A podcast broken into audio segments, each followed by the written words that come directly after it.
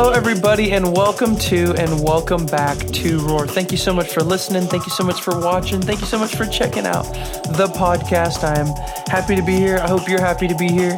Um, if you're not happy, you can put on your happy pants, and we're just going to be happy together and walk with the Lord. Because why? It's a choice. It's always a choice. There's a freebie little nugget for you right off the bat. If this is your first time listening to the podcast. Thank you so much.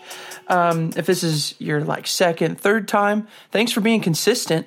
If this is your like you've seen every episode, you are a diehard fan, and uh, you're much appreciated. Thank you so much for seriously being involved. This uh, this conversation, these podcasts are an absolute joy to do, and uh, I wouldn't be doing them if it wasn't for you. So want to always, always, always be very appreciative and thankful to everyone who tunes into these, listens to them, and um, allows the Holy Spirit to speak through me and speak to you and encourage your heart, encourage your week, and you know, um, staying in that place of lightness, staying in that place where we're not so burdened down and allowing the pressures of life to bear down on us because Jesus said, My yoke is easy and my burden is light. There's a lightness to life when we walk with Christ. There's a joy, there's an expectancy, there's a hopefulness, and um, there's a way that we can live in that place every single day um, and every single moment. So, today I want to get into a little bit out of Colossians um, and this is kind of connected even what I just opened up with, with there being a choice to kind of choose to live hopeful, happy,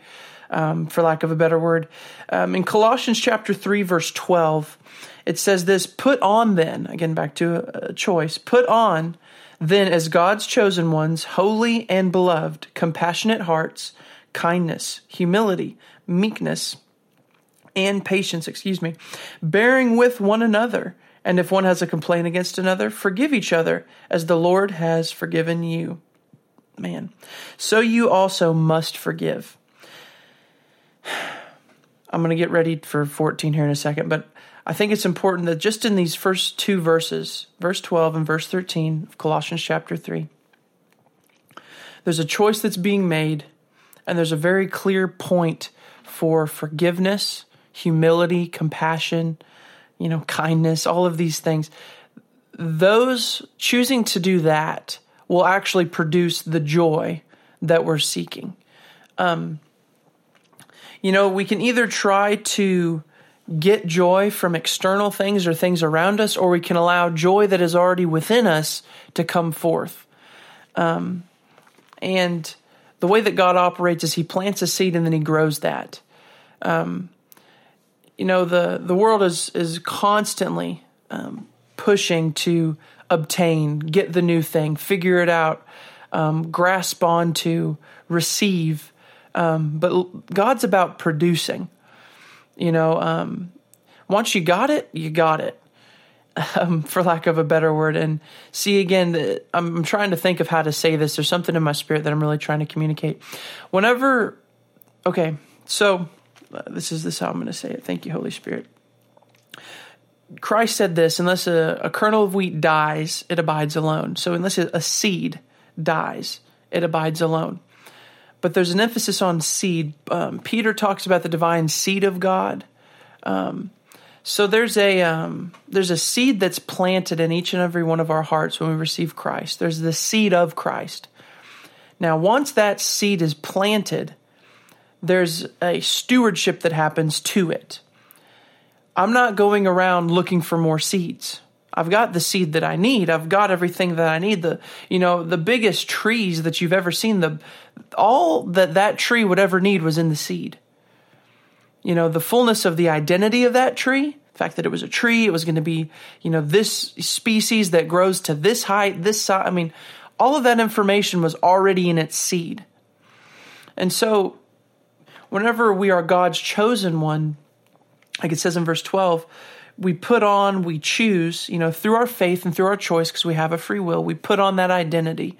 We put on what Christ has really done. We we believe that we are born again, so we act. Like it says, as Christ was holy, so you be holy. You know, so as, as God is holy, excuse me. So when God's holy and I'm I be holy like him, or I I it's like a child. Uh, not to get too many metaphors cracked open, but how does a child learn? They mimic, they copy, they imitate. And so, as I am a newborn again believer, I'm going to imitate Christ. That's why Jesus said, Follow me. Take up your cross and follow me. In other words, imitate me. Follow after. Do what I do. Do it how I do it. That's why the disciples followed him for those years that he was on the earth. That's why they, they sought after him. They, taught, they called him teacher, rabbi, because they were following after him. So I'm putting on this thing, but see, the thing that I'm putting on is already on the inside of me through a new birth. You understand? There's a there's a there's a seed that's already in there. All the fullness of what I need is is already accessible, but I have to work with the word, work with the Holy Spirit, work with, you know, there's the anointing, there's different things that God uses that actually will pull that out of me. I'm not trying to obtain joy, I have joy. I just need to exercise it. I'm not trying to obtain peace, I have peace. I just need to believe it and exercise it. And so the exercising comes through faith. The exercising comes through, you know, stepping out as if you had it in your hands. It's the evidence of things not seen. So there's there's an there's a reservoir in the unseen that's in your spirit. You know, you don't see your spirit, you don't see a, see a thought. It's the unseen realm, so to speak. You know, um, and it's very easy to just want something that I can see that's tangible, that's going to give me peace or security. You know, I want to have, you know, this sort of um, house, this sort of car, this sort of job, paycheck, whatever. And um, I can go after those things to produce security or peace or joy or whatever you're trying to fill in the blank there. Or I can allow the new birth and the things that are already within me through what? Humility, compassion, kindness, meekness, patience, not just with other people, but with myself. And allow what is already within me to then begin to grow. Um, and for it to grow, the Bible says, some sow, some water, but God brings the increase. So God's the one who's going to grow this thing in you. You know, um, this conversation can water, it can plant, you know, truth in your heart, but God's going to be the one to grow it through the power of the Holy Spirit. Um, and just, He's the one that causes all things to grow. It's, it's who He is. You know, I didn't make the universe, He did. I didn't create creation, He did. Um, the Father is good. And, and even Jesus said, He said, Don't even call me good. He said, There's only one good, and that's the Father. The Bible says all good things come from the Father. So all growth, life, and good things come from the Father of lights, who is Spirit, right? So there's an element that comes um, by the Spirit and through the Spirit. So you you know you connect this thought too to those things, to growing into life, into God being the source of all these things. Like Jesus said in John when he was talking to the woman at the well, he said, "God is spirit, and He's seeking those who will worship in spirit and in truth." And so from the Spirit, these things come our joy comes. What is righteousness, peace, and joy? The kingdom of heaven, right? Righteousness, peace, and joy in the Holy Spirit. It didn't say in the holy planet. It said in the Holy Spirit. So from the Spirit, there's things that come that righteousness, peace, and joy. Those our identity, our purpose, and the motivation and and, and um, enthusiasm to get those things done you know, that part of all three of those things are answered in the kingdom of heaven, but they all come by the Holy Spirit. They don't come by my natural circumstances. They don't come outwardly, they come inwardly. Um, so I just I think it's really beautiful. And so then verse 14 he says this after it's connected to forgiveness because what is forgiveness? It's a work on the inside. You know, it's the unseen realm so to speak. My thoughts, my inner man, you know, that's all unseen. I don't you know, I don't have like a a computer monitor that all my thoughts come in on and I choose them like a test. You know, it's like, um, you know, it's not like a touch screen where I'm like A, B, C, or D. Which thought am I going to say today?